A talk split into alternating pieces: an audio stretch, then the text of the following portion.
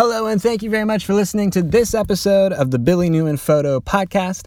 My name is Billy Newman. I am a photographer. I'm based in the Northwest, and my website is billynewmanphoto.com. That's where you can see the rest of the podcasts that I've been producing and some of the photographs too. You can check me out on Instagram and just about every other social media location. That's at Billy Newman.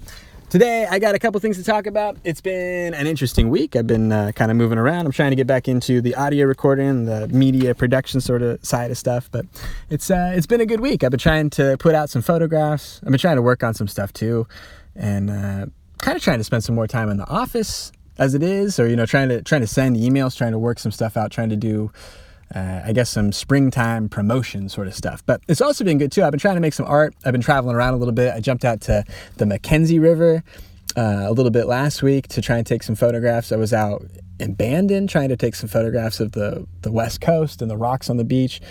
That was pretty fun. Uh, we did a drive up to the Deschutes a while back and put some photos together that was pretty cool. So I like kind of kind of roaming around a little bit and trying to get to a few of these other um, diverse locations over a couple weeks. But gosh, really, it's just the gas, the gasoline. That's probably the biggest business expense that I have. trying to transport myself around to all these locations and. I've always wondered what it's like for people in other types of traveling jobs or other types of art jobs, you know, where they have to travel for uh, for all the, the work that they would do. But man, traveling for work and traveling for work that you, isn't isn't really on the books, that's kind of tough, you know. So uh, or just kind of choosing for myself to to tra- drive all the way out to the John Day River and take a photograph. That's a commitment. It seems like. Uh, so it's kind of you know there's no audience, there's no people, there's no one to sell it to, there's no one to meet with necessarily. It's just me going out to a public BLM boat ramp, setting up and trying to take a picture of some rocks and water and a mountain that looks pretty. Maybe, maybe it looks pretty. You know, it's kind of been few and far between more recently that uh, that I've been finding some of the locations or art or I don't know some of the experience that I want to find. You know, it's kind of a tricky thing in photography sometimes. It's really about you having to put yourself in in a position to where really beautiful things are going to come by you it's sort of an it's it seems a little twisted and i guess there's probably a lot of perspectives on it where you could be in just about any element or any situation and you can be a creative photographer that puts together uh, you know interesting visual pieces. I believe that. I understand that. I'm working as a landscape photographer. I'm trying to build uh, a portfolio with like a diverse set of images and experiences and, and really to do that, you have to put yourself in a lot of different environmental biomes, which is a lot of different types of weather, basically, uh, or a lot of different, you know, there's the coast, there's the grasslands, there's the jungle, there's the desert, there's the Arctic, there's all sorts of different, you know, there's snow, there's mountain, there's all sorts of different visual elements that you can put together from nature that, that have um, just different context, different look, a different uh, kind of feel to it. And so all of that is sort of an element that you have to expose yourself to. Living in Oregon is cool because a lot of that is significantly close to you in some way, but at a time and for a, for travel photography or for landscape photography it it engenders the idea of having new experiences or going to new places and seeing and exploring um, new visual things from new angles, you know, or, or having new experiences with uh, with people or with gear or with equipment, setting up that all that sort of stuff, adding those those visual elements uh, or those elements of a story to it. You know, you could take a landscape, but then you could take a landscape with an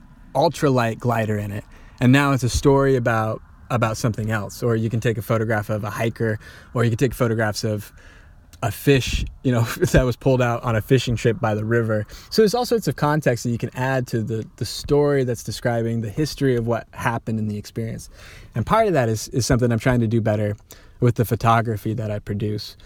However a lot of it though is pretty or it's pretty structured. It's simple. It's supposed to be uh, maybe a little bit more refined or clean. I don't know. What I loved about landscape early on was the idea of setting a camera up on a tripod, having a lot of time in between frames, and then kind of waiting and being specific and sort of holding yourself for the moment when the light was right, when the clouds were right, when you sort of set things up to be at the right angle to, to expose yourself and to get the most beautiful version of the experience that was going to come across the land at that time. It's interesting. You know, it's it's a hard thing to try and get yourself to learn how to do again and again and again. I hardly am able to do it, but I have fun doing it. I guess everybody does, right? Everybody tries to be a photographer, and that's kind of one thing I was trying to think about a little bit more too. I was looking at um, Well, I was looking at photographs, I was looking at Instagram online, and I'm kind of looking at social media as a whole.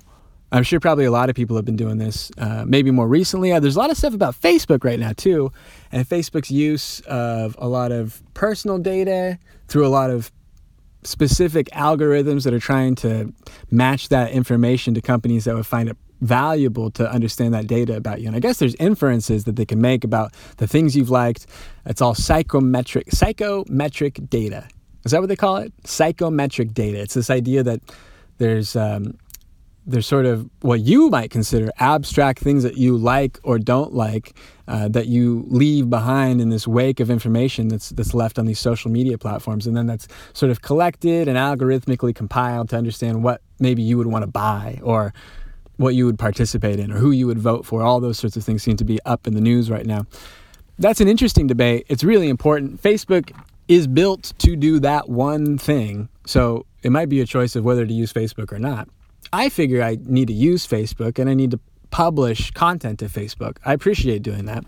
But I also am trying to be kind of technology conscious, or um, let's say conscious of the data smog that you leave as you go to all these different locations or, or maybe what is it that's being tracked about you on the internet while you use facebook or what other sites are connected to facebook that when you visit them give facebook some information or allows Facebook to have some information it shares with more advertisers. So, in part of that, it's kind of this idea of thinking, well, what is my social media? What's my social media influence or my graph of people that, um, my network of people that I associate with? And then, has it been the same for 10 years?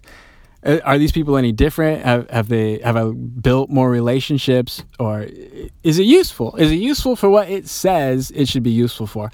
And sometimes I seem to find that it really doesn't seem to be uh, in that way built to give me more of what it's built to do. That's kind of a confusing way to say it, but if Twitter is an idea where you're supposed to put up a message and Twitter is a service that disseminates that to lots of people that would want to hear that message, well, that would be really interesting. But over the last 10 years that I've been using Twitter, that I've been sending out stuff, it doesn't, Twitter itself doesn't really help build that audience. It doesn't help spread that message to people that would want to hear it. And that's because people have a, a, a market understanding of communication. It's too many incoming signals, so they have to limit it. So really, the goal of Twitter is to limit how many incoming messages you would get or how many incoming things are perturbing your piece it seems like and you have to you know wait for other people to, to find it or be interested in it and so there's lots of success that's been happening on social media for all these years but what I am to say is that probably what I've been doing just hasn't really been working for me. It doesn't seem to be that fun to do. So what I'm going to do is go through at least Twitter and Facebook too, and I'm really going to try and I'm going to try and go through and I'm going to write down everybody I would want to follow. I'm going to try and do some research too. I don't know if really a lot of people have done this. I think maybe like me, a lot of people put their Facebook page or their Twitter page together uh, years ago when it was kind of a new, more novel system and there maybe at that time weren't as much of a variety of people to follow on those platforms. So at the time i followed a lot of people that i thought would be okay or effective and i've kind of continued following them for years for 10 years. In a lot of situations i don't believe they deserve my attention at least 10 years on. Or let's say um, like a, um, a friend like or a person i did a group project with in a college class maybe eight years ago I haven't talked to that person. They live out of state. They do different things now. I've never really had a relationship with them other than they didn't work on a group project I had to finish eight years ago. What good memories I have of it. So, what I mean to say is those people are out. I got to cut those people. I got to build this social media network for my life now. Really, I don't think that it might be an unhealthy idea or concept, especially for us or uh, some of uh, some of the millennials that seem to come of age as these tools like MySpace and Facebook and Twitter were really coming into their own. Um, it's kind of an interesting time where we kind of matched up with that just perfectly as it is. And so now, 10 years on, we've kind of been stuck in this social situation where we've just sort of been roped down with our high school relationships or our early college friendships or acquaintances in a lot of circumstances. And I don't know if uh, if Facebook or Twitter is really like an example like LinkedIn, where you have impersonal professional relationships. That's not really a direction that I would want to move toward. But in a more sensible way, who do I want to see? Who do I like? Who do I talk to? Who would I interact with?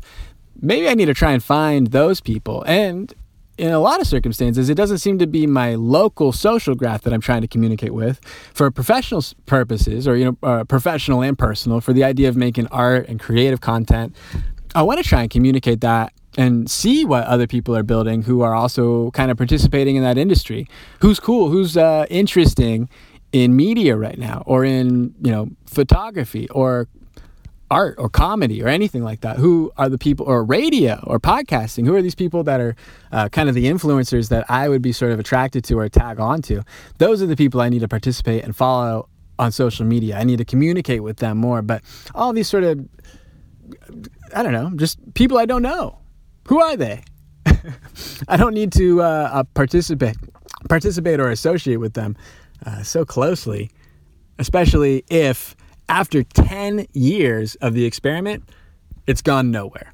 So that's what I mean. That's what I'm saying. I have to make a change because it's been 10 years of the same thing without really any dynamic or change. And uh, I'm trying to find those things and fix them. things that haven't changed in a long time that have to, that's what I'm trying to fix right now. I don't know. It's coming together. Okay. So I guess what I'm going to do is I'm going to write down everybody I would want to follow that I am, you know, that I am right now. I'm going to drop it to zero. I'm going to follow zero people on Twitter, and then I'm going to refollow from the beginning. I'm going to refollow fresh some friends, some influencers, some artists and creatives, some business, some businesses. I think I'm going to follow only business leaders or people who work in industries, but I will not follow an industry or company account. That's at least a perspective I have. I guess there's a few companies I could probably follow. But I don't know. I don't really want that stuff in my feed anymore. I don't want to owe someone a follow. I want to follow who I'd like to follow. I want to follow who I'd want to communicate with. I think that's probably a lot of what uh, a number of people are, are maybe thinking about after some of this Facebook stuff that's come out is, well, who am I following? What am I on here for? What is this? What is this really doing for me? Am I getting famous? Am I, or am I getting response? Am I getting the communication? Am I, am I really getting to participate with my family the way I want? Um, or or my friends or my old college friends or new friends, all any of that stuff. It just doesn't really seem to be that dynamic or that developed in a way that uh, that I see a huge amount of benefit for myself in the way that it's constructed right now. So all that is to say, don't delete these accounts. Don't just get rid of them, but I would say manage them or you know strip them of personal data. I just went through and did that today. I went through Facebook. I downloaded my data. You can go in there. You can click on the you know the little the little gear wheel thing. Go to settings, and then you can go download your Facebook data. It's really interesting to do. You can see your likes, the ads you've clicked on. You can see the documents that you've published to it. There's a lot of information that you put up, and with that, I guess it's a lot of targeting or a lot of whatever that ends up being put out into the world through through other services. So it's not bad to be public on the internet. I really quite agree that it's it's good and and for the public good to participate and create in a public space like the internet. But I also think it's very confusing for that public activity to be retroactively manipulated to provide an advertiser some sort of unfair micro targeted psychometric information.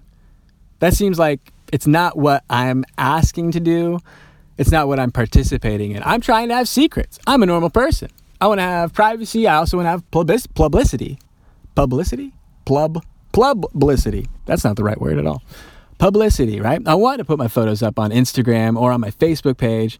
Um, and I want to pull in leads or I want to get, you know, I want to share these images to Twitter or, you know, whatever it is so that's kind of like what I'm after. I want to try and participate in that, but I also don't really want to have them have my phone number. Do they need to have my phone number?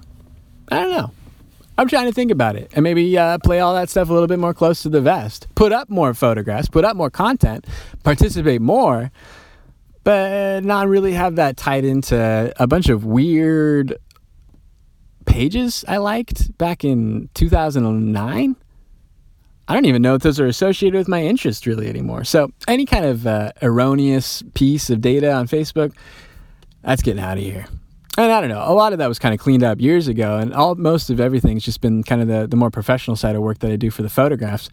But even still, you got to clean that stuff up. You got to kind of hold your data a little bit more tightly, I think. And I think that's really the lesson that we're going to learn over the next maybe six or seven years as we as we move in toward 2030. I think by the time we get to 2030, the advancement of technology and its exposure into the world into people's lives is going to be, I think, sufficient enough where there's going to be some idea that the altruism, the the belief that technology is only going to provide beauty to the world, is only going to provide a benefit to the world, and it's never going to have a downside or a draw. It's never going to be used maleficent, maleficent, malevolently. Maybe that's the word. I don't know any words. It's not going to be used for bad purposes. That's what I'm trying to say. Um, and I think by 2030, we're probably going to see some environment where uh, maybe it's just a few more circumstances like this situation with Facebook, where we see, oh, we need to we need to watch this. We need to be in control of this. However, that is, it's always just that the personal responsibility position where, of course, companies can do some things, but we're going to need to get to a point where we are choosing to be secure, choosing to be private. We're choosing to protect ourselves. And I think um, as a population, we always kind of choose to protect ourselves in some way, especially when some kind of new type of, not threat, but um, a new type of behavior emerges. It seems natural that there will be laws built over four or five decades that work to combat the illegality of these new ideas or the illegality of, of the idea that a computer algorithm can track your information, hound you for 10 years, and then micro target you without telling you advertisements uh, that influence your behavior, as is said to be the word.